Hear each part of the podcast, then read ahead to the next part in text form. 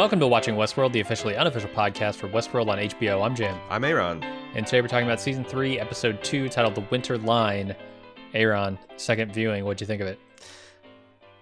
So the uh, my first viewing, I remember thinking this is a pretty straightforward plot.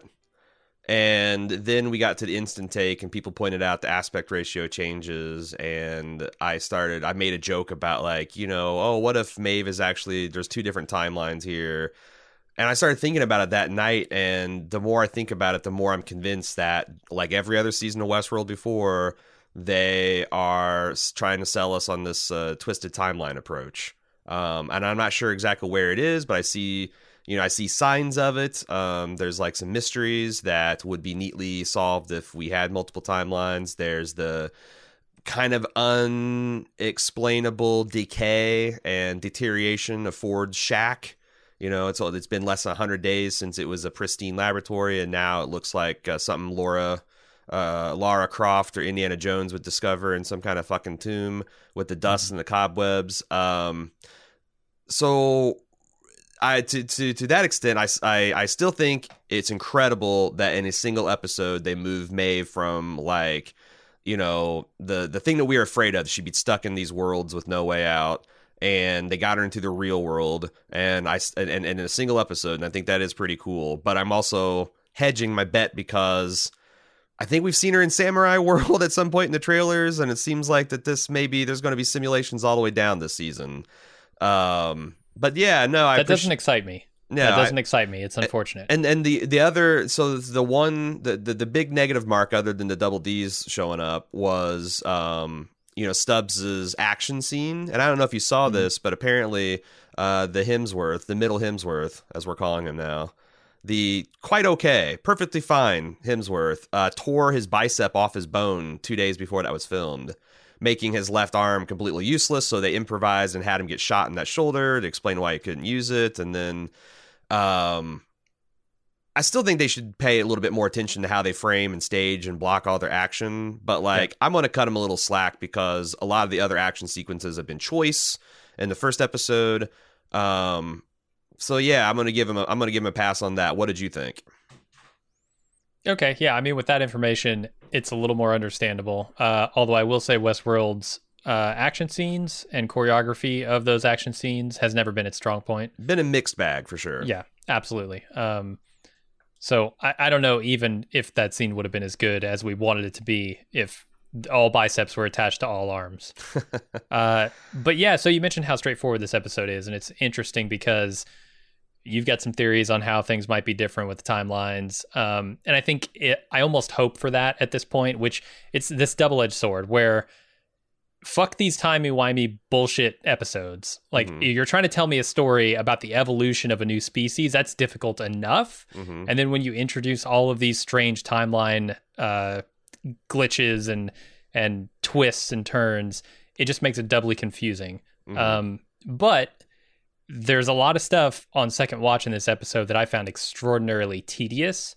Hmm. And if it's if it's meant to be read straightforward, as I think it is, or as I assumed it was, uh, th- those things just really fall apart in second watch. Like there's no reason to go back to this because everything they're doing, all the questions that they're encouraging me to ask, um, like you know what what's happened to Hector? Has he been reset? Uh, why aren't Maeve's powers working? Uh, you're right. It's all a how the, how the hell did Lee survive? Like none Yeah. of that stuff matters at all on a second watch, and so it's very tedious watching the beginning of this episode twice. Hmm. Um, so Especially since hope, you got the Groundhog Day effect of the, we see the intro the intro happen like three or four times in a row. right, right, So you've ro- really watched it 16 times if you've seen it twice. Yeah. yeah, yeah. So I'm almost hoping that there's something to go back and enjoy uh, in subsequent watches based on like a timeline trick or something. Yeah. I do think that uh Which is weird. I, I don't I don't like you know saying that because season two did a lot of that and it really annoyed me. um but you found it rewarding on a rewatch too, correct?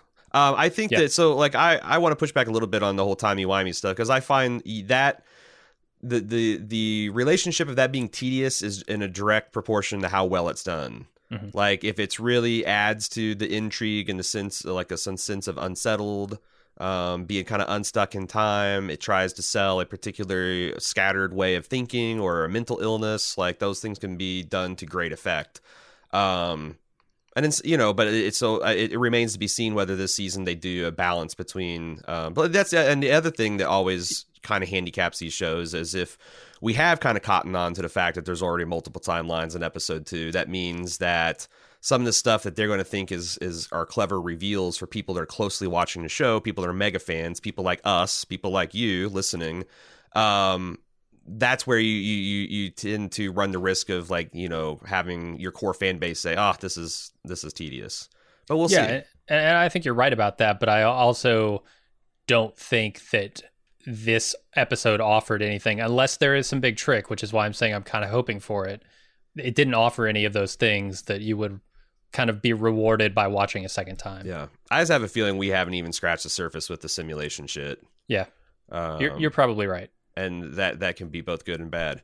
Do you uh, know what the winter line is? I do. The Winter Line, um, as Wikipedia informed me, is a series of defensive fortifications set up just above the ankle and just below Rome on Yeah. the the peninsula, uh, the Italian peninsula. Yeah, just and- between Rome and Naples. Yeah, and the, these were the kind of the last defense against the Allies late in the war. And while eventually broken, they managed to hold off the Allied advance through the winter of 43 from December to June of 1944. Thus, it's called the Winter Line. Um, and this is apparently the setting in Westworld, just from all the, the, the things we know, the map, um, the language they're speaking, uh, Yeah, the partisans, you know, like all the different factions. This is this is an late Italian uh late Italian uh, front of the World War II.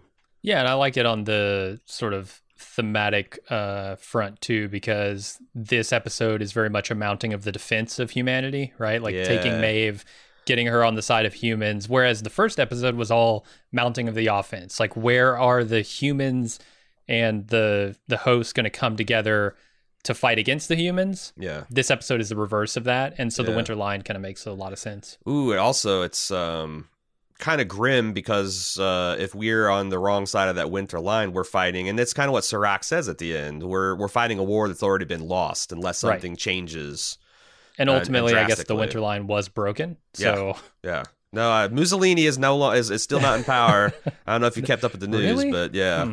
Something about him being I've been all about the coronavirus lately. When did that happen? three weeks ago. uh, yeah, so I wanted to talk a little bit about the episode description on HBO Uh huh. because they're doing these pretty simplistic ones, and it just says people put up a lot of walls, bring a sledgehammer to your life. And I was trying to see They're how that Matthew applied to this episode. They're going Matthew Weiner Mad Men on this stuff. I guess so. Uh, so the things I came up with um, that sort of match that description are Maeve being put into this prison that doesn't exist, these walls being put up around her, Yep. and she eventually sledgehammers her way out of that. Uh, and also Dolores putting up this block, this corruption in Bernard's mind, which he's trying currently to get around. Mm.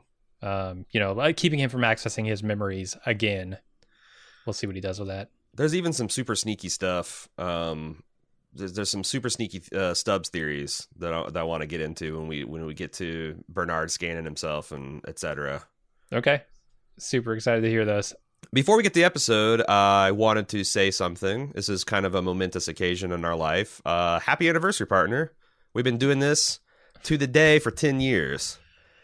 To the And- day? Wow. Well, and here's the thing is like I remember 5 years ago or 6 years ago when I was writing the about section of our website, I actually did some sleuthing because there's a couple of times there's a couple ways you could point to what is when did Bald Move start? Um because our first episode published was was published uh, March 19th, 2010. Um but we it turns out we backdated that because we actually went live with our PAX coverage and we wanted to have the introduction episode as if it had been out there a week before, but we didn't have the website ready to go until like three days after that. So we did some backdating to to lend our PAX coverage a, a legitimacy, a certain legitimacy. But you could say like you know the fir- the day then that we drunkenly came up with the idea for Bald Move, the first time we record an episode. But uh, the the date we're we're going with is March twenty fourth, two thousand and ten. It's the tenth anniversary. All right. I wish this were more joyous circumstances because it feels you know like it like uh, anyone with a wedding or a graduation coming up probably feels the same way. It's it's somewhat muted. Um but i just want to tell everybody um on this which is now that game of thrones is off the air our flagship show uh thank you thank you thank you for all the listens all the subscriptions all the likes all the the the love and support you guys have given us uh through the years because that's why we made it to 10 um Yeah, it's amazing. So- I, I didn't think we'd ever get this far. I yeah, no no this is this is uh, Reho- Rehoboam himself couldn't predicted the, couldn't have predicted this. especially after that that year two, uh, where we sort of almost gave up podcasting. yeah yeah. We're we're a giant divergence in the podcasting uh, simulation. So again thanks to everybody and congratulations to us. All right now let's talk about Westworld Yeah, let's do it. Uh, we start off with Maeve finding herself in War World, which is uh, she's very quickly reunited with Hector, who is part of that world's resistance movement. Uh, they sneak past a group of Germans interrogating some citizens to find out who stole their battle plans. These Germans are speaking Italian. Uh, I is is that pretty I think- accurate to the the I- period? I think some of them are some of them aren't right like it seemed like I, I thought the commander was Definitely shouting in German Yeah. Yeah. Um, I don't know. I, it makes sense that you'd have like uh, I know many, many, many American servicemen learned like Farsi and and other Arab, Arabic uh, dialects because it's just much easier to interface with the locals when you're occupying them. Yeah. Um. So I don't know how historical it is, but I imagine it's it's fairly historical. Plus, in, in Westworld, they've got like every they, they got this like uh, everyone can understand every language, and it's all ultimately what it how it looks and feels to the guests. So, Mm-hmm. um, yeah, Uh, so then they managed to, uh, yeah, sneak past those Germans who were interrogating some citizens to find out who stole their battle plans. And they managed to escape and make it to a plane, which is unfortunately a trap. So Maeve kills herself to try and get another shot at escape.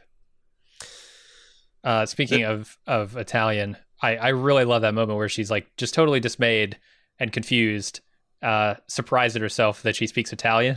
yeah, yeah, yeah. I, I was I, I don't know why, but it's just a small moment, a look on her face that just says so much. See, and I think that's what makes the justification of rewatches is like, you know, you just taking the art and artifice of it. Um, there's a couple of fun little Easter eggs here, like the fact that Ettore is, I guess, the Italian version of Hector, and the way that like Ivan is Hmm. Okay. Russian way, Russian way of saying John, Yeah. and uh, Isabella was the name of the woman who was Hector's cornerstone back in Westworld when he was uh, an outlaw Right. so that was kind of neat um i also thought that they did a pretty good job of like at first you were trying to wrestle with yourself of whether Maeve herself was deluded and you're like ah well maybe not maybe maybe not. And then once you kind of got that sorted then it was like whether Hector himself is deluded Mhm. um and I thought like on a first watch it was it was is pretty pretty nice you know pretty pretty good uh, keeping us on our toes and keeping us off balance. Oh yeah, I, I, and the the actors do a great job here of sort of bringing a slight bit of confusion to it because you think you know what's up based on last season, yeah but then you slowly understand. Oh, actually, I don't know what's up here. There's yeah Hector's been reset or something. Um, yeah, and I I really got that in the first watch. Yeah, I hope we get to see Hector again because he's a cool character and he looked like uh, he was very sexy and menacing last year and the years before in his all black leather desperado get up, but he's equally sexy as like an Italian James Bond Mhm. uh, fighting against the Nazis. Uh, yeah, I would like, and, and also it seems like Maeve has genuine feelings for him. Yeah. Um, in the same way she does for her daughter. So I, I hope we get to see him see him back. Um, there, there's this line in there that Maeve says about if I'd known your plan was to run the whole way out of worn sensible shoes. Uh-huh. which I- I didn't catch that line until my second watch, but the first time around I caught when later in this very same episode she tromps off into the woods in six inch heels to meet Lee to go on a journey across the desert. And I'm like, really? The disconnect there between Where what she, actually does and what she says. Yeah, like what if she, like it would have been kind of cool and badass if she'd have blown out Hector's bits and just taken his shoes. They're a little bit big, and Yeah, she yeah. and she stuffs she stuffs the toes with fake orders and fake secrets, so she you know that she can she tromp just around turn in them. off turn off her pain sensors in the bottom of her feet and just take her That's shoes off. That's true, but I, that probably works the same way with the stilettos, right? You know, Yeah, I just I You I turn would off your want a more caffeine, stable caffeine, base, but Yeah. Oh, I guess that's true. I guess that's true. uh anyway, so there's a divergence in South China Sea, which is where Bernard is, and he's dropped off at Westworld. Uh, we get to see the town with the white churches all burnt out. Did you know that that was actually that set burnt down in real life because of the California world, wildfires, and they just used it as is? So I heard. I wasn't sure if that was apocryphal or not, but Pr- pretty, pretty cool detail. I it was still smoldering, which surely they had to add that, like some dry ice or something. I, yeah, I don't I think don't- the thing had been on fire the day before. Yeah, they're not shooting on a set that's actually combusting. I don't think. No. but it was a nice a nice effect because it really did feel like this fucking place got gutted, got Yeah. wasted. Uh, then we move on to Felix and another tech repairing Maeve, and he's acting pretty strange around her. Yup. She wanders out into the facility where she encounters Sylvester, and he calls security on her. So she goes to the lab and tries to lobotomize herself. Lee shows up to stop her, claiming she's on a new narrative, and she's confused because she saw him die. And Lee says, uh, actually, you know, she didn't see him die, and he wants to help her get to the Valley Beyond. So is that screw? I I have questions about the screw thing and why Maeve would do it. Like that screw up the nose is how they. it- it- I understand is how they retire a host. Yeah. But it sh- can be undone because they did it to Abernathy and he recovered. He had a lot of things wrong with him, but most of that was because his brain was bulging with host or with, with guest data. Yeah. So like, what was she actually trying to do here? I think she's trying to put herself out of commission. I don't, I don't know how much she knows about the process, but Definitely, Yeah. Oh, uh, maybe. So I guess you're right. She doesn't maybe understand exactly everything about her own nature. Although I don't know. I guess again, I still think it's a problem that I don't really know what kills a host. Hmm. Um, and spe- specifically, I don't know what kills a, a wake a woke host. Yeah. Because the gunshot to the head doesn't hurt their marble. Um. So you know what what the hell's going on here? Um. But anyway, I just wanted to talk about that. Uh, the the, the screw the screw suicide, and Yeah, also I there's mean, she tries to. She sees how desperate her situation is, how uh, much of a loop she's stuck in, and how there's no way out, and she's just done with it. Yeah. And the first time I watched this, I had some problems with like, you know, God, they're doing this like, you know, this naked host sneaking around in this glass prison. Um, but it's all a sim. And then, so then when I realized it's all simulation, my thing is like, well, why is anybody watching what this host that's a target of simulation is doing? But then I, like I said, I'm very convinced that this was just an elaborate way to test Maeve and what she was capable of. I mean, it's essentially what Serac all but says. So this wasn't a trap or a way to get information out of her. Although well, it I, was. I, I think it started as that, right? It Hmm. started as a way to figure out what she knew about where the forge data went. And then it Hmm. morphed when they saw that, okay, A, she doesn't have that information, and B, she's kicking our asses when it comes to this simulation. It switched to the mode where, okay, now I see what she can do. Let's let's co-opt her. Hmm, okay, that's probably accurate. Yeah. Um, and also you you wonder, or at least I do, I wonder how many iterations of this simulation she's been through because she doesn't know. Mhm. Um, you know, I the show wants you to believe it's the first one, but like, why? Why would we believe that? Maybe some of these lazy things, maybe maybe having these breadcrumbs so she can escape it is was was part of the test after they abandoned the fact that because they would find out pretty quickly that oh she doesn't know where the life eye cannons were pointed. Yeah. You know, uh, fuck. What's plan? What's plan B? Um, and and like we see later, you know, the simulation is running a lot faster than the humans uh, outside of the simulation. So Right. yeah, they could have iterated through that many times. especially since the other way like maybe they're testing for fidelity and they are if if, if may, maybe these woke hosts aren't able to be simulated by rehoboam but they were using that simulated data to build a profile for them Hmm. Like what if she's no longer divergence because rehoboam has seen her live a thousand different war world lifetimes that um, could be interesting. Yeah, yeah that's what i'm saying like i i and if they this- could get a copy of Dolores, maybe they could predict her too. Yeah, yeah, exactly. And I'm thinking, um, anytime you see a straightforward Westworld episode, that's when you want to put your hand on your gun because they're about they're about to hijack your caboose or whatever the Oh yeah. Westworld saying would be. Uh, there's some pretty delicious meta stuff in here too. When Lee shows up and she's like, "I saw you die," what's going on here? Because and then he said are you sure you saw me die? You were busy riding off into the sunset. And i feel like Mhm. we as an audience are in the same position where in this moment you're thinking oh shit lee's back which a is fantastic because lee's one of my favorite characters but b I thought i saw him die. When i went back and i watched this episode you see him take a shot or two Oh, but yeah. then they cut away and there's a lot more gunfire but you don't see him die right. uh, like- and so there's this like very meta moment Yeah. where they're sort of talking to the audience too No, with gunshots, like I know it's not nothing, but you can get as long as you don't get shot in uh, like an aorta or your heart or your lungs. Most Mhm. gunshots are very, very survivable, and or the especially in the future right especially in the future when where they've all but conquered death yeah yeah, they can just weld flesh back together with a little fucking magic light pin. Like I would, I had no problem thinking that he would survive with a bit of a limp, and he was still tender, and like that all made sense to me. Yeah. So it, it sold the illusion. Okay, let's move on to Bernard making it to the facility where he killed Teresa, uh, and he finds his personal tablet and Stubbs, both of which are very much pieces of technology, and both of which are very much damaged. Uh, Bernard patches up Stubbs and tells him he's looking for Maeve so they can stop Dolores, and Stubb agrees to help him. Okay, I'm trying to think if now is the time to deploy my uh, Burstubs theory. Um, and I, yeah, I, I, I kind of want to get it out there, but first I want. We we talked about Lee whether he's dead or alive. Do we know that if he's dead or alive? Because that's still an open question for me.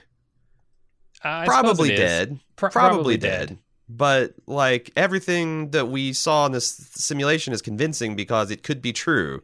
So we could, st- and, and also how, although I guess if they had a living Lee, they would do a better job of coming up with simulation. Yeah, they They would didn't at have very gotten- good fidelity on him. Unless Lee deliberately lied on about his cornerstone so that Maeve would be able to see through it. But then he would have to know that they're, I don't know. I don't know. This, this fucking show. Um, okay. so Stubbs is going to be put in here to help protect Bernard, and Bernard is going to immediately trust all this is to be uh, uh, to, to, to be true that he was programmed by Ford to to do this thing to get the hosts off the island and then cover up their tracks and then retire themselves. Mhm. But this robot, who's got otherwise we've seen how perfect their gunshot accuracy is, can't hit his explosive vertebra from literal point blank range. Mhm. That's weird and not consistent with the story they're trying to say. We also, um, one of the, the new scenes that we see in Bernard's visions that he goes through when he's cycling through himself and, and analyzing himself is Halores, which is uh, Dolores's robot brain in a Charlotte Hale body, Yep. is c- constructing another body inside the Mesa complex. Hmm. And that's a new thing that was shot. Mhm. So there's a theory that the Stubbs bot is like a backup control system to the corruption she enforced on Bernard, to where if he goes back to Westworld to uh, try to, you know, meet up with Maeve or, um, you know, investigate his own history, that this is like a stopgap, a, a version of Stubbs she created that will subtly try to thwart his his uh, um, his success. It is a little strange that he's prepared to leave this island, um, having not accomplished his mission. Yeah. They, I mean, he goes there and he he experiences some failure, right? They can't actually find Maeve. They're not sure if she's even in the park, but he immediately gets onto this other clue, which is given to him by the search of his memory, which Mhm. we already know has some kind of, according to him, corruption, which Yeah. Dolores put there. So he's following a essentially a clue that Dolores left for him, yeah. uh, or or at the very least didn't feel fit to remove from him. Yeah. So yeah, it's it's a little disconcerting, I guess. If Dol- if Bernard is the hope for humanity, And if if it's not Stubbs, who did Halores create inside Westworld? And they're probably still there because they were scanning every. Although I, they were scanning everybody for their humanity, etc. Like it, it seems likely that they're still there. So who else would it? Who who could it possibly be? Anyway, I just want to throw that out there so we can maybe uh, keep that in our mind as we go through these uh, Burstubs uh, yeah. uh, scenes. Uh, speaking of Stubbs, that performance by Hemsworth, the lesser Hemsworth, is fucking amazing. It is so creepy, and I, I watched the after stuff on this. and they said this is all him. Like th- Yeah. they did a little bit of voice effect, but they didn't do any CG on this dude. He just gave that performance. It's so creepy. It's like uh, there are creepy moments in Blade Runner with androids, Yeah. but this, in my opinion, surpassed any of those in Yeah. creepiness. It's very like zombie or, you know, old mummy coming to life kind of horror. Yeah. Um, and you know, it's, it's funny because like every time we've seen someone portray a fucked up host, we're like, oh man, what the, the acting here? It's like, oh look at look at uh, you know what Jeffrey Wright's doing. Look at maybe we're just overestimating how hard it is to play a fucked up robot. I guess. Yeah. just kind of jerk, jerk, jerk, jerk your head, and and then it's like, oh my god, he looks just like a robot losing his shit because we don't know what a robot losing its shit would looks like. So it probably looks like that. yeah. That's fair. We don't have any real world comparison. But I'm I'm high on Hemsworth stock right now, so I'm not gonna I'm not going to say that it's not an amazing acting job because I quite enjoyed it. When does he surpass Liam as the second best Hemsworth? I think I already made an argument in Insta-Take that he did. You I mean, what's Okay. Liam got? Like fucking Hunger Games? He Yeah. played a cuck in Hunger Games, and we're gonna on the strength of that, we're gonna put the previously known as lesser and now the middling Hemsworth above Liam. Nah, yeah, nah, he's he's already above Liam. Liam Okay. Liam's in his d- dust. Fair promotion, official. Liam Liam's not worth a half torn bicep of this guy. All right. Uh, Maeve wakes up again. This time, her and Hector make their escape immediately. And Maeve stops short of the plane trap, says goodbye to Hector, and meets Lee in the woods. And they mount horses and ride off into the desert. Uh, this is the scene I was talking about where she tromps off into the woods in six inch heels, mounts a horse in six inch heels, rides into a desert in six inch heels. This is not going well for her. Yeah. But I don't know how much there is to talk about in this scene because it's kind of a retread of a previous scene, just faster. Mhm. Um, so then we move back to Bernard and Stubbs finding Maeve's body in cold storage, but her marble's missing. Um, they apparently didn't. Uh, I don't know. They th- th- there are a few scenes here which are like intercut that might be a little hard to suss out. Yeah, and so someone had a someone had um someone had a theory that the body that's in the Hale or the marble that's in the Hale body is Maeve, and that Dolores went to cold storage before she left the uh, island and pulled it out of Maeve's head. But we saw her see Maeve dead as she was uh, like on the ground as she was leaving Westworld, implying that unless Maeve already has a giant hole in her head with a missing marble, um, which means they probably wouldn't put her in storage. Someone else had to have done it. Probably not Dolores. I mean, is the is the theory that Charlotte or Halores um, took Maeve's marble and gave it to Serac because Serac clearly has it.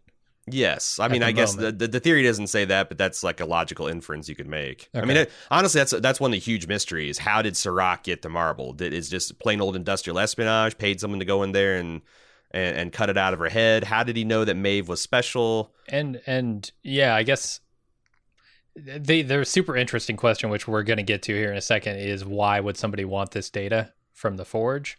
Mhm. Um, I, the host Oh, I data is interesting. I, I think it's a little more easy to explain, like why they would want the guest data. Mm. Um, but that host data, I'm not sure why that would be so valuable to them.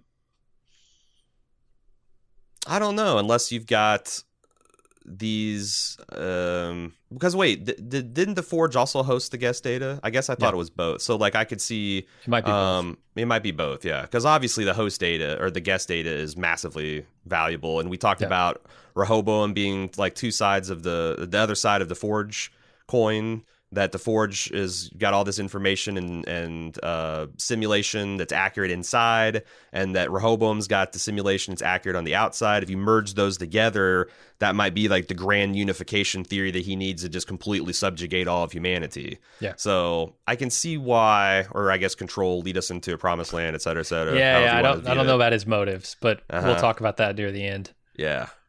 Uh, so then we move on to Maeve and Lee making it to the forge, and Lee incorrectly assumes that Maeve beamed the hosts out and would know where they went. Uh, when Lee declares his intentions of saving her life, uh, Maeve realizes he's he's a host because those weren't his intentions. Uh, and that revelation breaks down the very fabric of her world, revealing its artificial nature.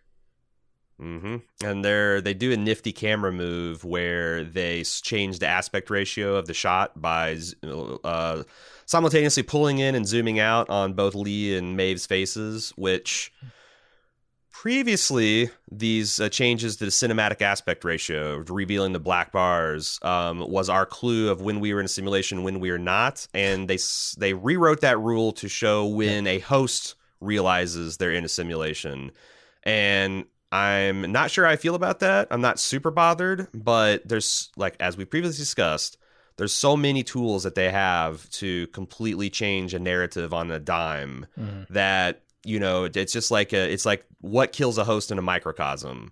If anything can happen and anything be rewritten and nothing is real, then there's very little reason to care. Yeah. Um, and they have to be very, very, very careful using these tools so that they're always in ways they're interesting or ways that, you know, there are in retrospect ways we can kind of de- detect when we're being fooled, but we don't know it yet.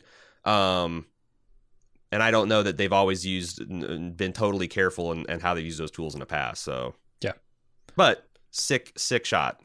Yeah, I I love the effects of of this sort of. It, it's better than the holodeck. I'll give him that.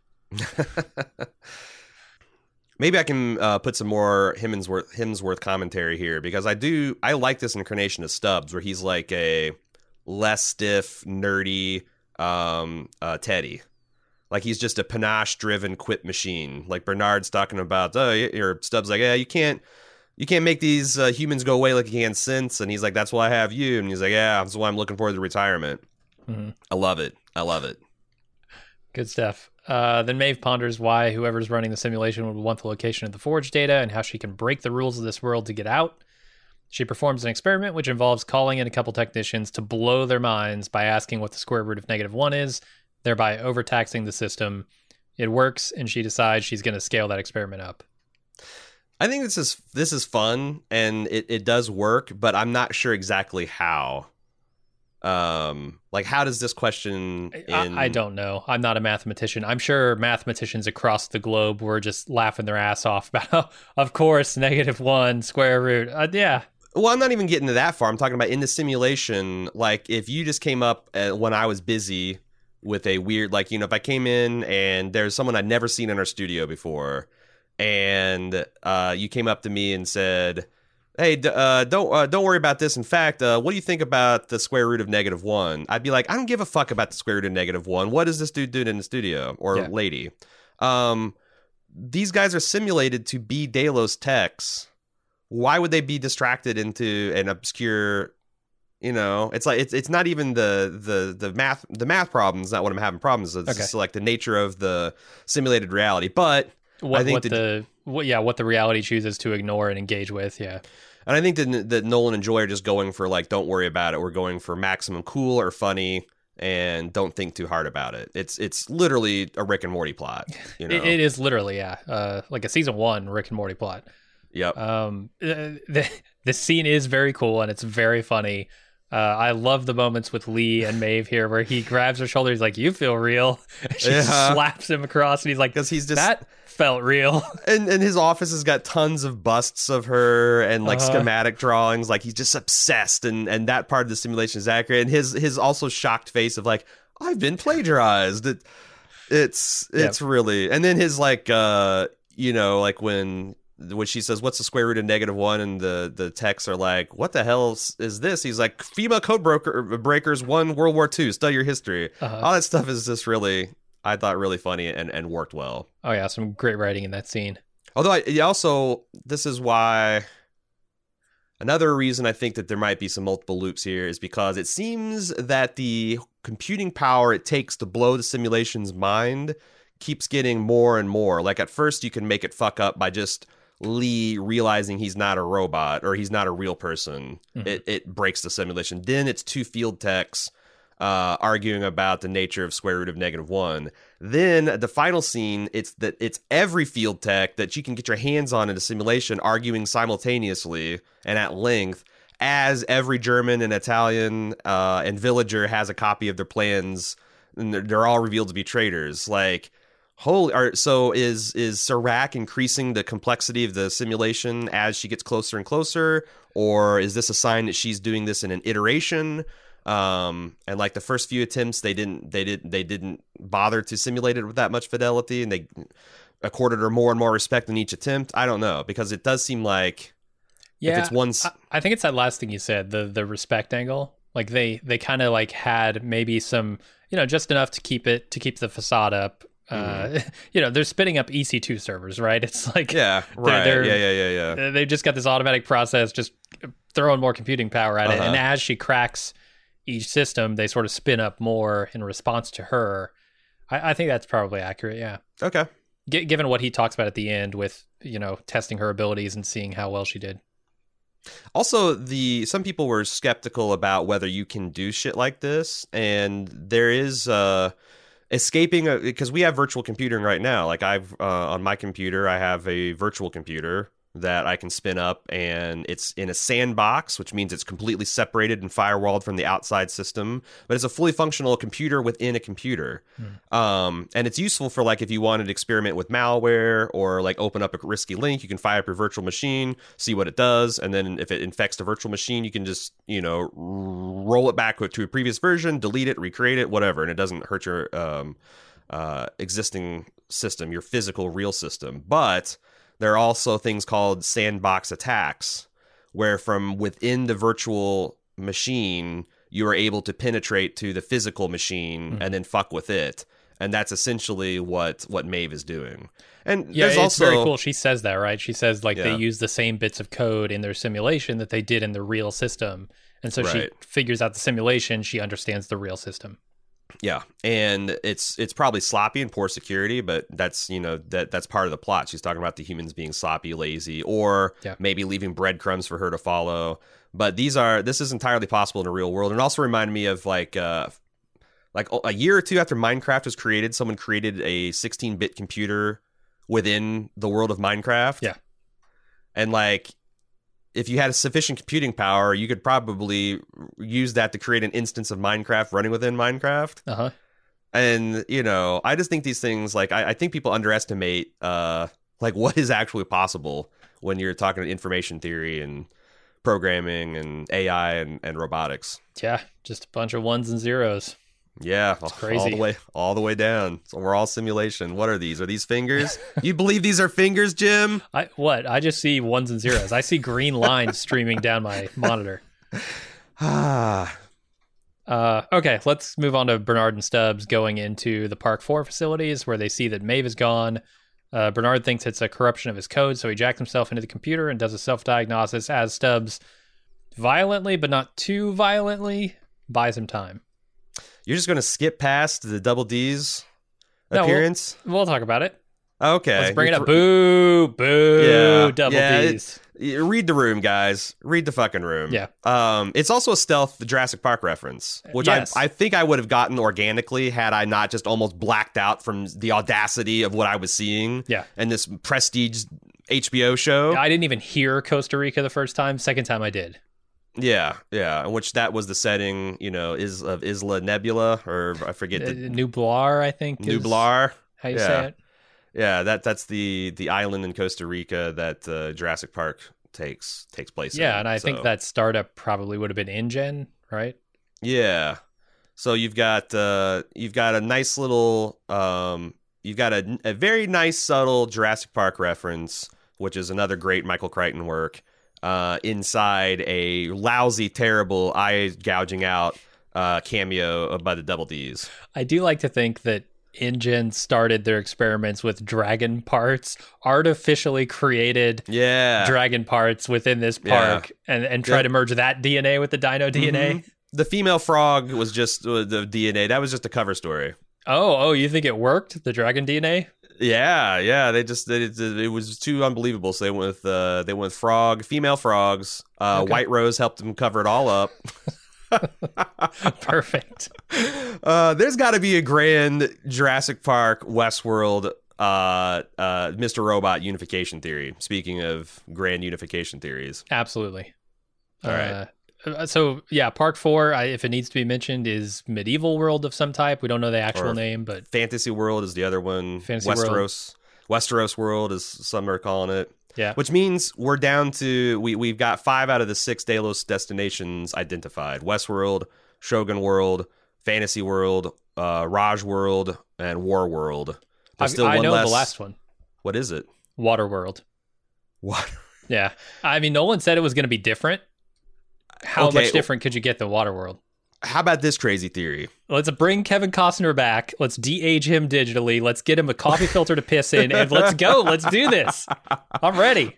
I would be down for Waterworld. Uh, how about this theory? Yeah. What if it's Future World, and that's where Dolores actually is with Caleb? See, ah, yes. I mean, that's clearly a much better version of this than Waterworld. But I don't know. I don't know that that's true. uh, but like that is definitely something that could be happening. man, which, at some point, it just feels like it's a way to prolong this series instead of getting to the fucking point that they want to make. they stick the all the is- is- characters in cages and let them I- run around testing the walls forever.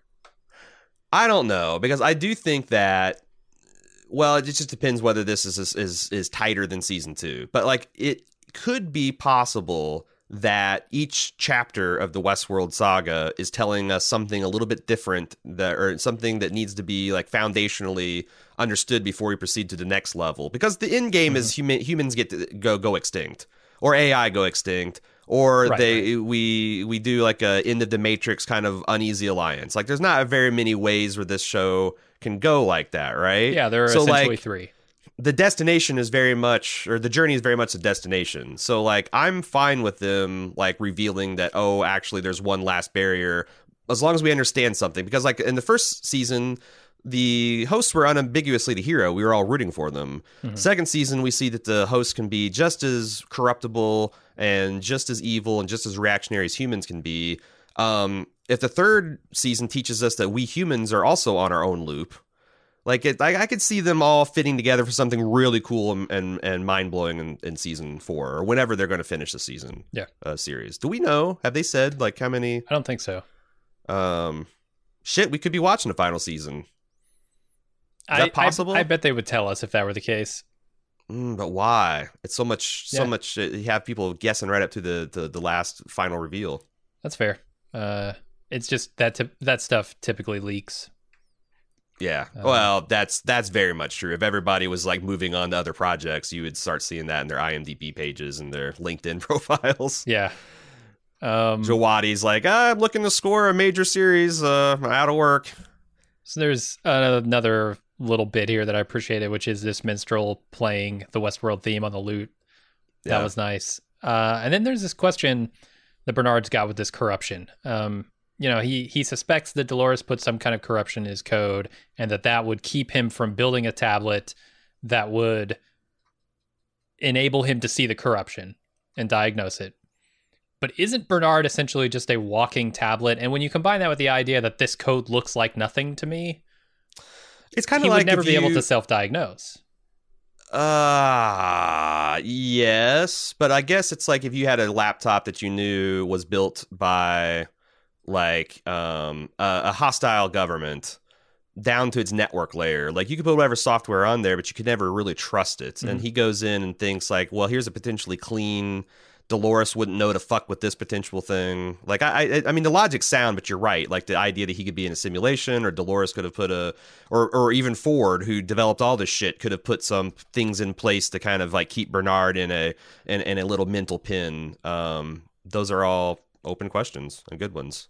One Uh, last thing: if this if Park Five is Future World, or maybe it's Space World, I would love if we're just doing pointless cameos. I would love to see the entire crew of the Rocinante just like piled up in like a QA room, all bullet holes through them. Just just just just pan over it. just pan over Amos and Na- Naomi Yeah. and and uh, Alex and and and everybody. They'd all have to be naked. Bobby. I don't know if they're signing on for that. Well, Although I Cas see- Anvar has been working overtime. yeah, and I'm pretty sure. I'm pretty sure a couple of them, but but I think you could just have them in their uniforms, like they haven't been hosed off yet, Yeah. or they could be all haphazardly piled to where no one's privates are shown. I mean, we've seen Steven Strait's ass It's true. how many times in the show already? So just have him on the top of the pile with his ass ass up, and we're good to go. this is the this is a giant expanse joke if you don't if you don't know. Yeah. All right, let's move on to Maeve's grand plan to overtax the simulation. It pays off when every single German officer ends up with a copy of the stolen battle plans in their pocket. This confusion, combined with the calculations of the square root of negative one, result in the entire world freezing up. And with that accomplished, Maeve accesses the systems of the simulation and uses a robot uh, in the facility to pull her core and try and escape. It doesn't quite work, and the robot is eventually brought down by a lot of gunfire. Yeah. This is a really cool scene. I, I was- thoroughly enjoyed it. It was really cool. I thought it like this the slapstick way uh, of her dealing with these Nazis was intrinsically funny. Uh huh. um, and a pretty elegant way to like overwhelm a simulation. The traitor game it was really funny. Um, And just the then I- effect. I, mean, it, it it never ceases to amaze me. I'm always like blown away when they do the stop motion with the camera moving and like. Yes, it's been done since the Matrix. It's been 20 years since we've sort of been have our minds blown by this effect, but but this was works. different. Did you see the? They actually staged this and did a steady cam shot through. Like they had the, all these rods holding up the German soldiers, like being blo- like falling in the air and all, uh, on all these w- contorted positions, and they were actually real people just doing the freeze robot stuff. uh, and then they digitally painted out the rods and they added blood and like some smoke effects but like it was a real shot unlike the matrix where they you know green screened everything composited everything and i, I thought that was um i mean it's weird. It's just like doing it the hard way it feels like. But i like it. I like when people use traditional like practical effects over just doing fuck it everything in the computer. Yeah, and then they had to digitally go in, I guess, and stop people's hair from moving and stuff like that because yeah. you know this is a full simulation freeze, which would affect except everything. for Lee, that's the thing is like they she made some kind of thing about spinning him off into some kind of other process, but Mhm. um I'm not sure everything tracks as far as the freezing and Lee still being mobile and all that kind of stuff, but I don't know. Maybe he's also maybe he's a real marble because there's a whole aquarium tank of them. Maybe there's select people that are they're individuals inside the simulation. I'm trying to think. Is there a reason why she had to stop this simulation in order to take control of that robot? Uh, I think it's just the most expeditious way to get out of the to to to freeze everything so she can go to the controller room without uh but uh and get her hands on a, pa- a pad maybe. I don't know. Hmm. You're right. Like it's maybe just the fastest way to get out of the situation. Maybe a distraction too Yeah. for the, the Uh, human monitors. yeah, although it didn't seem like that's the other thing is like no one on the outside ever felt like they knew what was going on. Yeah. And also, Serac is comfortable with sacrificing several of his people's lives just to throw Maeve through his gauntlet, which, you know, I guess that tracks. He's a big rich asshole that's Fair. trying to control us all. What's the death of a few hourly stiffs, right? Absolutely. What's the death of a few million people for some GDP? Am I right? Oh, Am I yeah. right? I, I'll take Yeah. GDP over lives any day. Why not? Uh, yeah, yeah. Uh, uh, before Lee potentially exits stage left for the final time, I have to give him one more prop. That line about not being frozen, just scared shitless, Mm-hmm. is so good. The way he plays that, I, I, I love this actor. He's so good. I hope we see him in a lot more stuff. Because man, I'm I'm not ruling him uh, being in Westworld. Yeah, yeah, that's fair. Uh, so then we go to Bernard, who knows uh, now that Dolores was looking for Liam. So they they set off to find him, and Bernard gives Stubbs a new cornerstone, which is protect Bernard Lowe at all costs. Still see, feels like a little bit of a dick. Oh, and actually, can we go back to this the Maeve scene? Okay. Um, what was Maeve's plan? Because the, the the big criticism I had after I saw this thing, uh, I watched I watched this episode three times. The last one was I was kind of background and why I was taking my notes and stuff. But like, it seems like if I was in this situation, it's it's like pr- breaking out of prison.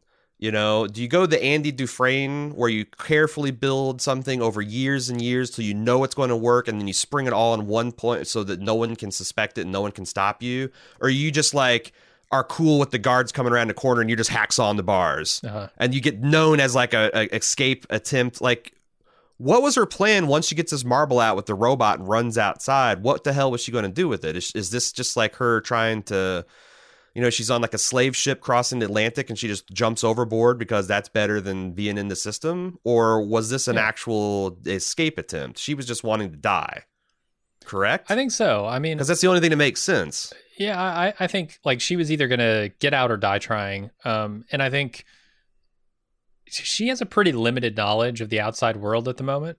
Like hmm I, I think she's been explained what the outside world is, and she's seen some of the tech when she got as far as you know the the labs and got as far as the train. But Mhm. like, she doesn't realize that you get outside of this facility that they've got you in running the Mhm. simulation, and there's a whole world to contend with, and Mm. you look like a robot. So like, yeah, yeah, where are you going to go? There's there's nowhere Yeah. for you to go. But I don't think she quite realizes that. Or like I said, maybe Or maybe not even uh, cared because she just doesn't. She wants. She doesn't want to be living through this hell anymore. Yeah. Um. So uh, going back to the the Burstu- Burn Burnubs. Burnubs. Is that what we say? Burnubs, Burnubs. The Burnubs scene. Still think it's a dick move to jack this guy and give him a new cornerstone like he's just, you know. I, although I guess that's the the woke host kind of use the diluted host for their own purposes Oh yeah.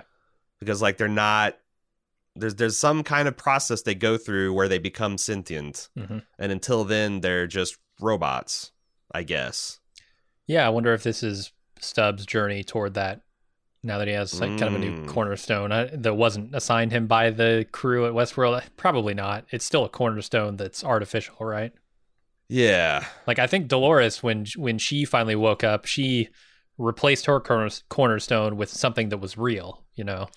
Well, it also seems like that something that Ford made a point of in season one is that suffering, the cycles, Yeah. these cycles of suffering is required to re- to to gain the sentience. And Stubbs, you know, probably didn't suffer much Hmm. while he was babysitting the the Westworld Delos facility. You know, had a comfortable like there there was very little suffering. Maybe now he's beginning uh his, his ascension to the center of the maze. Yeah. Or his journey to the center of the maze. Okay. Then Maeve wakes up in what we think is the real world, where she meets Serac. Uh, he tells her that he wants her help tracking down and killing Dolores so they can prevent the elimination of humanity. And she tries to murder him, but he ceases her motor functions with a switch and leaves her to mull it over. Um, this was a really cool. I I I thought the set was really interesting and futuristic and cool, and I found that it's actually some uh, architect, Spanish architect's office that Mhm. he created from a an old cement factory. That was the in the behind the scenes Westworld. So it really does look like future, kind of eco cool. Yeah. like something something some place a rich dude to chill out in 2060. Um, did you do any exploration of the meanings of his names? Of Serac, or whatever the hell his first name is. So yeah, in in Gironde, Serac. Um, so um, Engerraund, and I got this from Joanna Robinson's analysis over at the uh, Vanity Fair. Um, it, it looks like it's a, a it it's taking the root word um for the German word for angel, Hmm. and um, she pointed out that the original Hebrew meaning of angel is is messenger. So there you could there's some things you can play with and craft. Also, I I was kind of trying to figure out like the round. What does round mean? Some people said that that's also could be German for red or reddish. So you could have like this red angel figure, which seems kind of violent, or like a one of the horsemen, like war. Um, but also sounds like round, and like round angel or round messenger is a way you could kind of describe the Rehoboam Uh-huh. visualization. You know, I thought that was interesting. And then Serac is um, a sharp edge of a gl- glacier, like a sharp point of a glacier. Hmm. And they are, um, I guess, notable risks in mountain climbing. Like one of the most uh, treacherous parts of climbing K2 is the bottleneck. And that's where these uh, glaciers actually overhang a cliff that you got to climb around, and they can break off at any time. And there's many, many dozens of climbing deaths resulting from these Seracs. Um, which kind of gives them this this this uh, um, air of menace. And also, Serac is literally the tip of an iceberg. Mhm. So you could say like this is like just a, something that's just beginning. Yeah. Um, and this this this very dangerous situation that's also just beginning. I thought that was uh, some some some interesting things of playing the name game. Yeah. Season three is just beginning. I'm sure the story is as well. Mm-hmm. Uh, how long, uh, given everything he said about her resourcefulness, how long until Maeve figures a way around whatever restriction he's put on her? I don't even know how it works. Is, I it- is thought that next she was episode? above. Because that's what I would assume.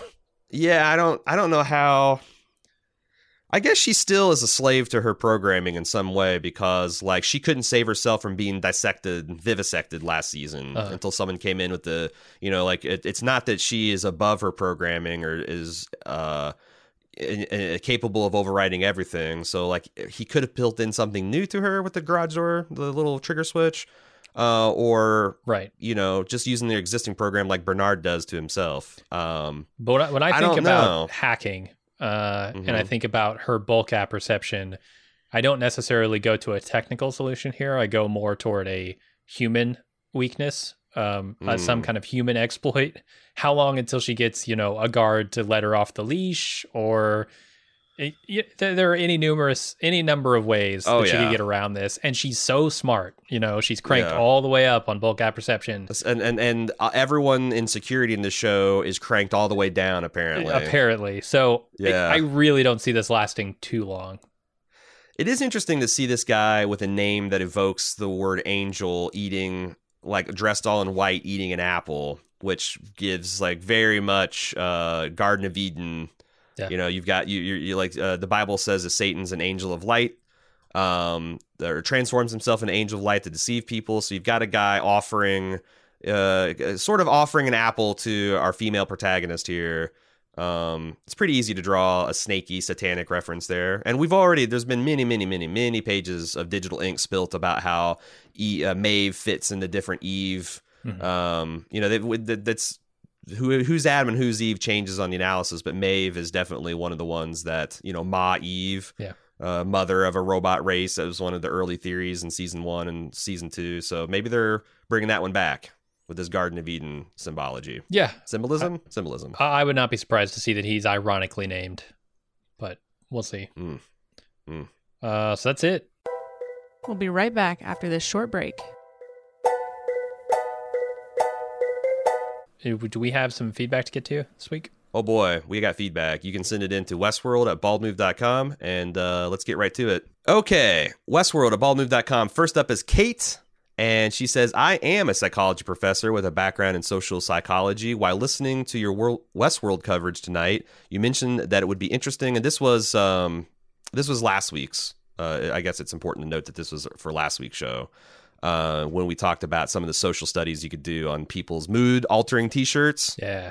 um, she says you wondered whether you could uh, have a study telling participants that wearing a different color T-shirt will change their mood. I'm here to tell you they have totally done that, Of or at least they did. At least they did with candles and not with T-shirts. Uh, and she gives us a link um, that you can uh, click through to see this research, and I'll include that in the show notes. She says they use this magical mood changing candle as a manipulation. The gist is they would bring in a participant and tell half of them that the candle would make them feel X, and the other half that the candle would make them feel Y, then collect the data at the end on how X or Y they felt as a manipulation check, and it worked. It always stuck with me because even as a social psychologist, I'm still often surprised at how gullible and easily malleable human behaviors and cognition can be. And man, there's a lot of like I saw I can't remember where I saw this, but there's this study where people asked another person to evaluate what they thought about a person, like looking at a picture. And uh, sometimes the researchers would ask someone to hold, like, hey, hold my coffee for me while I'm getting my clipboard ready. And they would hold like a warm drink and they would it would it influence the participants to describe the person as friendly and caring and outgoing. But if they hold, it handed them like a, a icy beverage was with condensation on it, they would tend to uh, talk about the person's being reptilian or aloof or distant. Wow. Like we are so fucking exploitable, man. Yeah. So fucking exploitable. Um, so I, I- thought that was interesting. Thanks for sharing that, Kate. And I will link that research to our show notes if you're interested in uh, learning more. Vanessa is up next and has one interesting fact about Rehoboam. During his reign, this is the real guy, the real king, the son of Solomon. Uh, during his reign, the Egyptian pharaoh Shishak invaded Israel and carted away the treasures of the temple, including Q Raiders of the Lost Ark theme, the Ark of the Covenant. Since the Ark was the earthly seat of God, the means by which the Israeli high priest could communicate with heaven, I think there could be some interesting parallels since Rehoboam could be seen as this type of oracle, uh, since it predicts human behavior. It's also Sishak Serac. Kind of similar. Kinda. Might be a stretch. Sauron, Saruman, they're the same guy, right? Right. Uh, moving on. Thank you for that, Vanessa. Moving on to Eric. Just thought I had, or I just had a thought about the assertion that Westworld's guest data is a poor representation of humanity because it naturally self selects extremely rich and powerful. It occurred to me that Lisa and Jonathan might not agree with you. What you presuppose is that billionaires or the super rich really aren't that special, uh, but they're actually just really lucky. I personally believe that successful people tend to discount the role of luck in their success. For example, surely Jeff Bezos had some personality skills, uh, traits, talents that made Amazon successful, but he's also in the right place at the right time, able to hire the right people, uh, could take a sizable investment from his immediate family. Put differently, perhaps Bezos is less than a one in six billion and more of a one in a thousand. There are probably countless parallel universes where something that looks a lot like Amazon exists with a totally different CEO or founder because circumstances are slightly different. Um, that's a good point. That's something that, like, I really thought about when we were watching There Will Be Blood. Like how this guy mythologized his own damn self when what is the odds of falling down a mine shaft, breaking your back, and making it to the top? Mhm. Like that to him was evidence of his determination and will and right to succeed over ordinary men. But in 99 realities, he dies at the bottom of there, and you know some other prospector gets his claim, and it is. There's a lot of fucking luck. There's there's a lot of luck in in bald move making it to 10 years. Mm-hmm. Like we we if we started two years earlier and got discouraged before TV podcasting really took off, or if we'd started two years later when TV podcasting had really taken off, how did two fucking guys from the Midwest able to, to parlay that into a full time job? Same guys, slightly different timing circumstances. Yeah, absolutely. So, yeah, um, they conclude in our society, even more so than Westworld's, being extraordinarily rich means being extraordinarily powerful. So, Lisa and Jonathan might not think that the guest date is a window into the minds of some aberrant group of weirdos who have the personality traits required to become that wealthy, wealthy, but a snapshot of what people become when they have the power to do anything they want. That's dark and Okay. depressing. yeah, that essentially says that that we're all capable of the depths of depravity and despair that we see. It's just if we had the power to do it, we'd do it. and that could definitely be what they're getting at, especially with this introduction of the Rehoboam uh, concept, because that sort of takes that control out of our hands, right? It's like there will be some people who get, you know, wildly powerful, wildly wealthy, um, but they're sort of put in those positions by the machine, and the machine can then, if you know, it's in fact this sort of benevolent dictator of the future that Serac wants it to be, could sort of direct those forces into the the paths they need to go to make positive change in society as opposed to what we have now where those people who may be corrupted by that influence are sort of seeking their own ends. Yeah, no, I I think that's all really interesting. We'll have to see which way they go. Um especially with you you especially when you add in the like the fact that it seems like one of the core assumptions is humanity doesn't have true free will. Like no one that means no one gets credit or blame for anything. Right. Like you literally can't help yourself for doing good and doing bad. So, you know, why why do anything? Yeah. Uh why put people in prison? Why give people money? Why just, you know, Mhm. uh throw ourselves off the boat. Doug says, "Do you notice how empty the outside world is? The streets are largely empty, no police walking the beat, loads of motorcycles available for the taking. Is this indicative A, some recent war, B, a recent virus, Yeah. Uh, Co- hello, COVID Corona. 58. Yep. or C, a reduced HBO budget.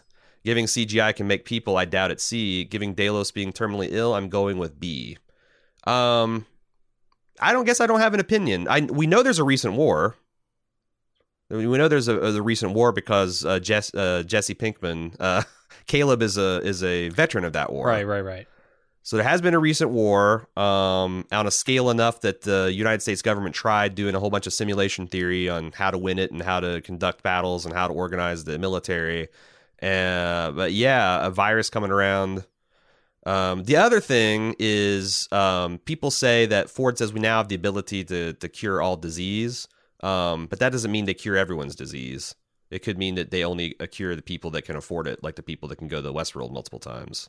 Mhm. So I don't know. It could Those be that their things. society is so connected online, also that going out and meeting people like we're we're we're head, headed down this dark dystopian path of less and less social connection and contact. hmm Mhm. I could see, you know, in 50 years that being even more extreme and people not really leaving their houses very much.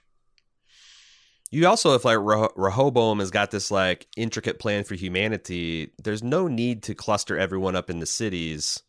We do that because it makes logistics easier, um, and it makes a lot of things. It makes a lot of things harder too. But what if you could just spread out a society and give everyone a little bit more room, and you know maybe uh, I don't know what that looks like. There's like Ne- Nebraska and Kansas, just or they just one big suburb now. Just uniform little meg- density across the country. Yeah, yeah. Just make maximum utilization of your your landscape. Don't don't put people in Hmm. and uh, but uh, yeah, I don't know. Uh, or it's all simulation. It's future world, and it's it's it's empty because it's empty. Yeah. Um, because you're you're not supposed to look backstage. You're supposed to stay on Main Street Disney and watch the parade and and not pay attention to where the food's moved around and where how garbage is disposed of, etc. Uh, always a threat on this show. Brennan says, I love listening to your guys' podcast while listening to Parse Domine deep dive episode you mentioned about the symbolism of the eye. Now, I can't find an article saying this exactly, but I remember in my introductory psych class we talked about we how we as humans perceive and actualize the real world in with our brain, setting a baseline or what have you. Uh, basics including color blind- blindness and other examples. My professor said something that I'll never forget that the only part of the human body you can see on a person that's alive is the iris. The vast majority of everything else is dead. Your skin has a layer of dead skin covering it. Your hair is alive only at the follicle, and most of the visible hair is is actually dead material, fingernails, etc. I just thought with the direction of the show going into mixing biology and science, that'd be an interesting take or possible theme in the upcoming season. Hmm. And eye really is the window to the soul. It's the only thing that's not a dead meat husk surrounding us.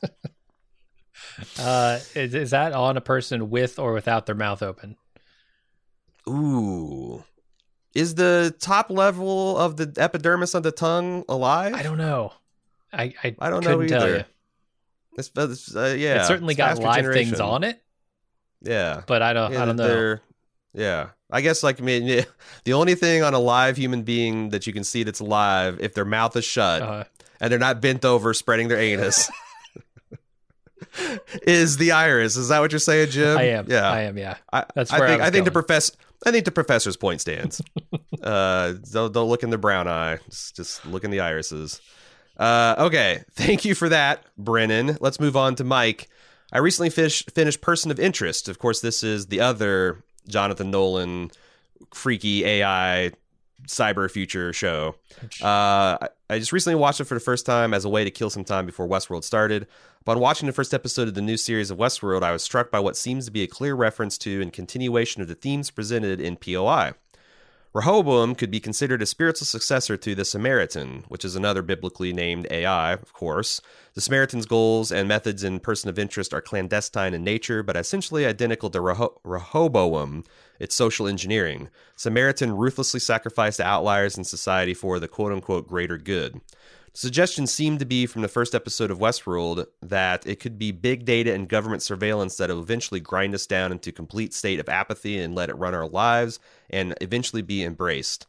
The way in which Samaritan and the machine operate, though unadulterated, or sorry, through unadulterated surveillance, may mirror how Rehoboam probably receives its information.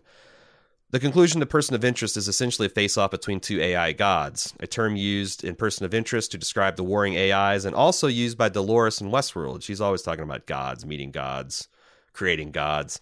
Maybe this gives us a hint into the future of the Westworld story a futile face off between two misguided superintelligences who both believe their intentions are noble, hmm. which reminded me of our discussion of Star Trek Picard this week because one of the one of the theories we threw out there is like you know the Q continuum throwing down with like an artificial Q continuum.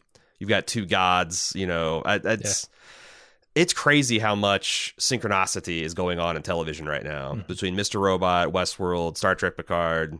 Everybody's obsessed about AI, artificial intelligence, automation. Yeah. and rightfully so. Yeah, it's, it's probably the preeminent issue of our time. other than dealing with global pandemics and you know nuclear weapon proliferation it's probably the thing that's got most got our number in the next in the upcoming decades if we don't and of course global global warming Right. there's actually so many issues We got a few. Yeah. yeah Uh, good news that two mile wide asteroid they say is definitely going to miss us in April though. Oh yeah. So one less thing, one less thing to take off uh, the worry shelf and and throw away. All right, Jim. Caitlin wants to know what's your appetite for baseless speculation on what's going on with Caleb's mom. Oh, I'm hungry. Are you hungry? Well, Starving. let's see if I can serve up a, a, a muse bouche. I see her illness serving as a way to explain Caleb's illegal side gigs and still keep him sympathetic. Plus, her cheeky "You're not my son" line that has sparked theories on Caleb maybe maybe being a host. But didn't Ford say in season one that humanity had essentially cured all diseases? Is this telling us that maybe it's only true for the same population that can visit Westworld, uh, or is this evidence that something else may not quite be right? I'm sure there's I probably mean- still some class divide when it comes to healthcare. Right. Like you don't have to die uh, under most situations, but it takes 1.5 US or 1.5 million US dollars to extend your life each year past, I don't know, the national average or something. Yeah. Uh, That's like so technically it's true. How about crime bucks? How many of those do I need to spend to to extend my life? Yeah, make some money, motherfucker, Uh-huh. or you're dead. That was a fucking Timberlake movie, wasn't it? Uh, yeah, actually, it was in time or something like that. Yeah, where where the currency was literally, you know, no one had to die. It's just you had to justify your con- continued existence by earning more seconds. Yeah. and if you ever run out, you just shut off. I I that I thought that movie was surprisingly good. It's a, a really interesting idea. the The movie is mostly really good. Uh, yeah, I, I remember a couple things I didn't like, but yeah, Yeah. I, I liked it too. but I also remember seeing The Island and thinking it was amazing, and then seeing it ten years later and thinking, why did I ever think a Michael Bay movie about science fiction and who lives and dies would possibly be good? Is that the Ewan Uh, McGregor Scarlett Johansson? yeah, one? Scarlett Okay. Johansson. Yeah, yeah. Um. So yeah, I think we we kind of already talked about this. It's it's it's could be both. We know by human nature that the haves are always going to have over the have-nots, but also everything could be a simulation. Everything could be a f- park. This could be future world. Yeah. We're all dealing with hosts in a shutdown park, which explains why it's so fucking empty. Is there any chance that it, it is Waterworld and that this LA is just a really big ship? I'm, I'm holding that hope, man. you know the, the the best evidence for at least most of uh, Dolores's a loop being real is that she can fly from U- the UK to uh, f- LA. Okay. Although I guess you, can't can simulate fake, that. You can simulate that, especially if it's just a simulation. It's not real world. Mhm. You could actually just simulate that. And even if you can't, like I hear in the new Star Trek ride, you board a Mon Calamari cruiser, get in a shuttlecraft, and go to a Star Destroyer, and you never leave the park. Like you can do a What? convincing simulation of like space flight with 21st century, early 21st century theme park technology. Yeah. Who knows? I don't know. It's it's interesting. We'll see how this goes. AJ has a report from the alternative reality game side of things. I haven't. I just I've chosen to not pay attention to this. Like if it ever comes, if if something ever like mind blowing becomes of it, then it will be incorporated into plot. I'm not hostile to it. It's super fun. Mm. I just after doing this for as we said ten years. My joy of tearing into uh, alternate reality game is, is somewhat diminished. But we got AJ here uh, with a report from the front lines of that. Says it's great to be talking about Westworld again. I'm not sure if you guys care about the ARG stuff anymore. Well, I think you got your answer. But I'm working at home and have way too much time on my hands, so I thought I'd keep I'd send a quick recap after taking a look at the source code of the two websites. Uh, there is no new info on the DelosDestinations uh, site, but on the Incite Incorporated website, it did get an update after episode two. What's not visible on the site is what's called My Incite, which looks like a portal that has three different personality question, or it has a three question personality test. I presume this is what Incite uses to sort people into their optimal careers or lives or paths. Jesus Christ, I hope it's more than 13 questions. I hope it's some of that I hope it's some of that tongue tongue tickler palette interface too. Like Yeah. Christ, if they're just using 13 questions, we're a, we're a hell of a lot more simple than I thought. Um, the names of the archetypes are martyr, conformist, realist, optimist, opportunist, striver, naysayer, rebel. What which do you think you are? Uh, I like to fancy myself a rebel. I, A rebel? I doubt it. I doubt I it. They'd probably think- put me in like the the the what were the worst of the other ones? I don't remember. Martyr. That sounds bad. Yeah. Conformist. You're definitely not a conformist. no. I mean, your take your taco takes alone puts you far outside the con- conformity line. Naysayer, I don't know that I'd register. I think I, opportunist. I'm an android, so yeah. they probably wouldn't be able to pin me down. uh, you don't look like anything to them. Yeah. Uh, he says there's also radial charts for each of the personality types, which is pretty cool. Everyone is graded on dimensions of social standing, happiness, relationships, family, career, wealth, lifespan, and health. The only thing, uh, the only one worth pointing out is the conformist because the recommended limbic tab is soaring eagle. This is probably a huge stretch and it's all probably meaningless, but if Caleb turns out to be a conformist, he may be the eagle that's flying too close to the sun in the opening credits. Hmm. Interesting. Does that mean that Rich Asshole was a conformist? Or is he just not using the recommended uh, limbic tab? Yeah, he's off his meds, off his prescription. He's trying. He's trying martyr tabs. He's trying Yeah. all the tabs, man. You've never lived until you've if you, you tried to striving. Fuck no. He's got. Oh, he's got man. combination tabs. He's dropping. Ah, the taste. The t- He's treating them like fucking uh, Pringles. well, he's stacking them. Layering, laying. Oh, you got to go optimist, naysayer, rebel, man. Fucking blows your mind. oh Jesus. Uh, let's move on to Karen. Seeing that Maeve can be turned off by Serac, is it because Serac rebuilt her new body and put a kill switch in it? I, like we discussed, I don't think it's necessary because Maeve last season, at the height of her powers, still was a slave to the iPad. Like you could freeze her motor functions through the hard interface and start dissecting her, and there's nothing much she could do about it until the robots came uh, and physically altered the iPad to bring her back, you know, and then started fixing her up. So we do see Maeve's Maeve's real body in a couple of uh, places in this episode. One of them is when she's got her head ripped open, and Bernard Yeah. and Stubbs find her. The other one is at the end, and we think those take place in perhaps two very different time periods. Could so be. maybe there's no reason to connect them, but I'm wondering because yeah, it almost seems like he would have to have rebuilt her body. Now whether he put a kill switch in there, I don't know, but yeah. I don't know that he has the original copy of Maeve's body, and and what would be the point? Mm. You're right. Uh, She, if she is in the real world, and this just doesn't Right. another layer of simulation, they would have to make her a physical body. And in Mhm. which case, he could add a explosive spinal column. He could add a remote control brain. Like, Yeah. I guess the world would be, or her her body would be his oyster. Something, something like Oh, that. I don't like the way that sounds, but all right. I don't either. I don't either. Make your own jokes um, about slurping and pearls and all that Mhm. stuff. Uh, let's move on to the th- other point she makes, which is instead of being antithetical and or an antithesis of Dolores, will Serac, the human whom forcefully controlling Maeve's free will, uh, will eventually lead Maeve to actually join Dolores' cause, seeing that maybe humans are on the wrong side of history. Yeah, that's the other way we could go. We we were talking about you know how Dolores might get a glimpse of something that would change her mind.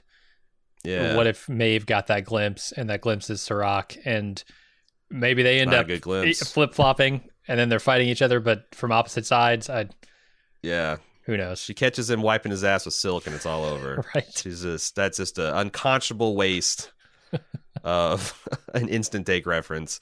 Uh, four or her her final point rather is Caleb Dolores is Lee. Will Dolores see the good side in humans as a result of her interaction with them? Maybe. But but the other thing is like that's why I think that Bernard might be an unwitting pawn of the devil here because Dolores has already moderated her approach from killing all humans to I only will hurt those who will hurt me. She spared uh rich douchebag uh his wife, Mhm. you know, looks like she's taking a shine to Caleb. Like it just doesn't seem like a person who's just out to like in a terroristic way wantonly destroy all human life. It seems like she only wants to punish and hurt the people that are capable of hurting her, which is pretty close to just war hypothesis. So it could be that like Bernard ends up upholding this oppressive system, um, and and which winds up enslaving and destroying humanity in the exact way he was hoping to prevent Dolores from doing it. be a pretty tasty switch on the whole thing. Yeah, yeah, yeah. Because we've definitely, I think, as a show for as a the average show watcher, we've definitely switched allegiances from Dolores to Bernard. Like we see Bernard as the hero and Dolores as the the villain. In the, even the way she's dressing, Yeah. she's dressing very man in black now, like all black leather, all black mini dresses. um, etc. Uh, JJ has the final email. Says, just wanted to thank you for continuing your coverage of the show. Was nice to hear Cecily in the background in Insta-Take. Uh, you mean her laughing at me numerous times in the ad hoc Insta-Take we did? Any chance she makes an appearance on the pod?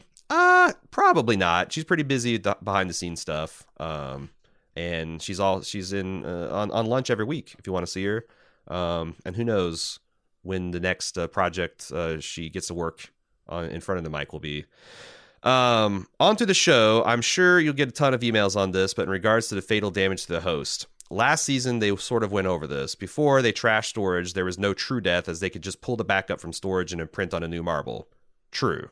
Like if if a host experiences true death, then they are dead now.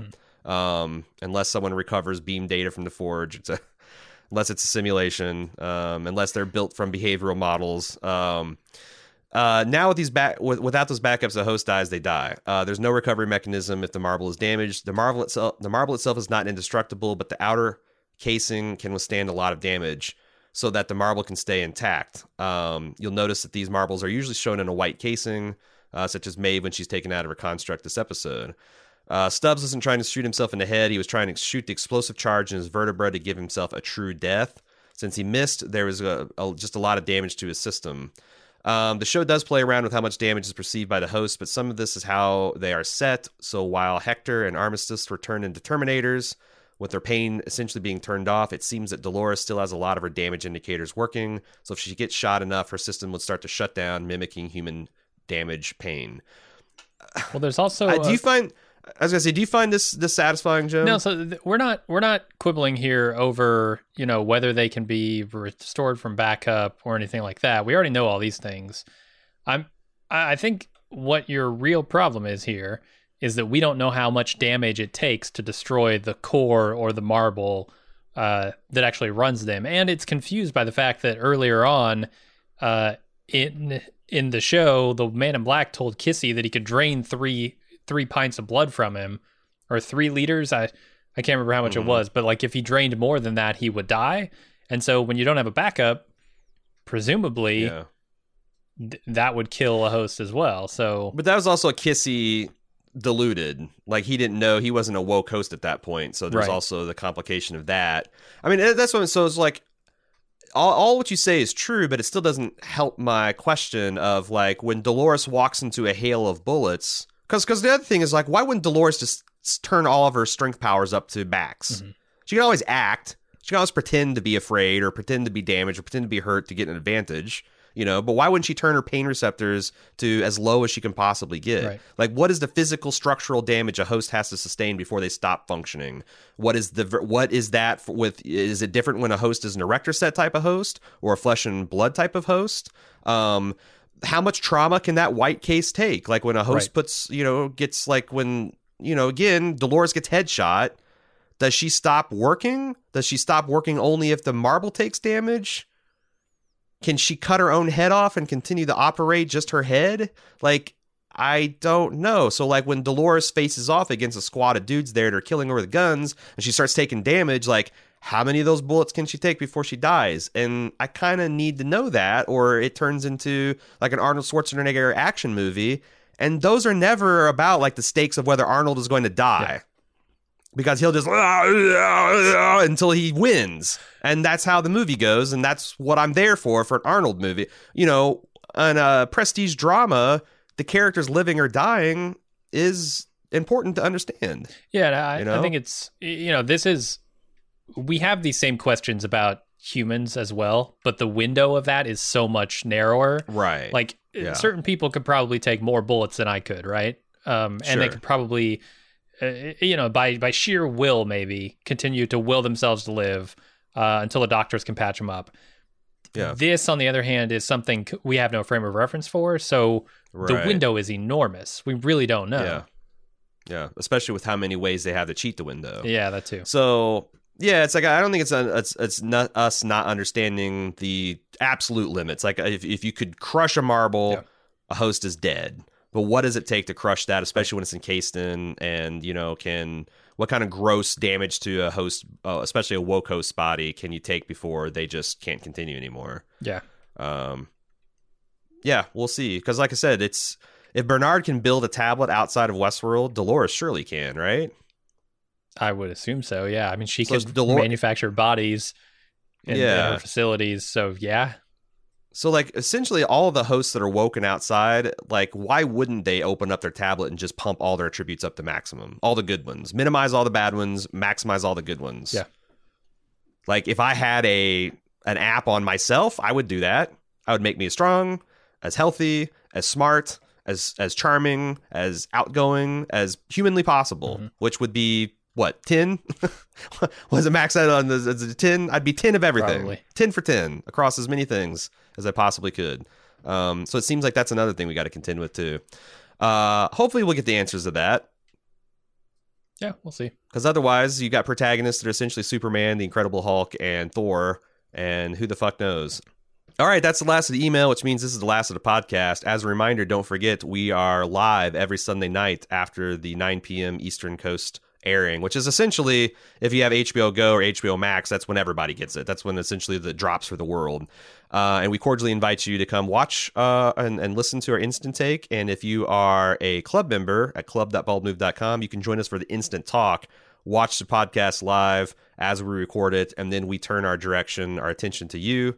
Uh, we allow people to participate, um, bounce spoilers off us, make jokes, whatnot through the YouTube chat interface, and it's a real good time. It's a real good way to decompress, kind of talk, uh, talk things over with your fellow passionate fans, and it's a good time. We'll be there on Sunday, and of course, we'll have the full coverage of episode three on Tuesday. Until all that happens, I remain your host, Aaron. And I'm still Jim. See ya this weekend.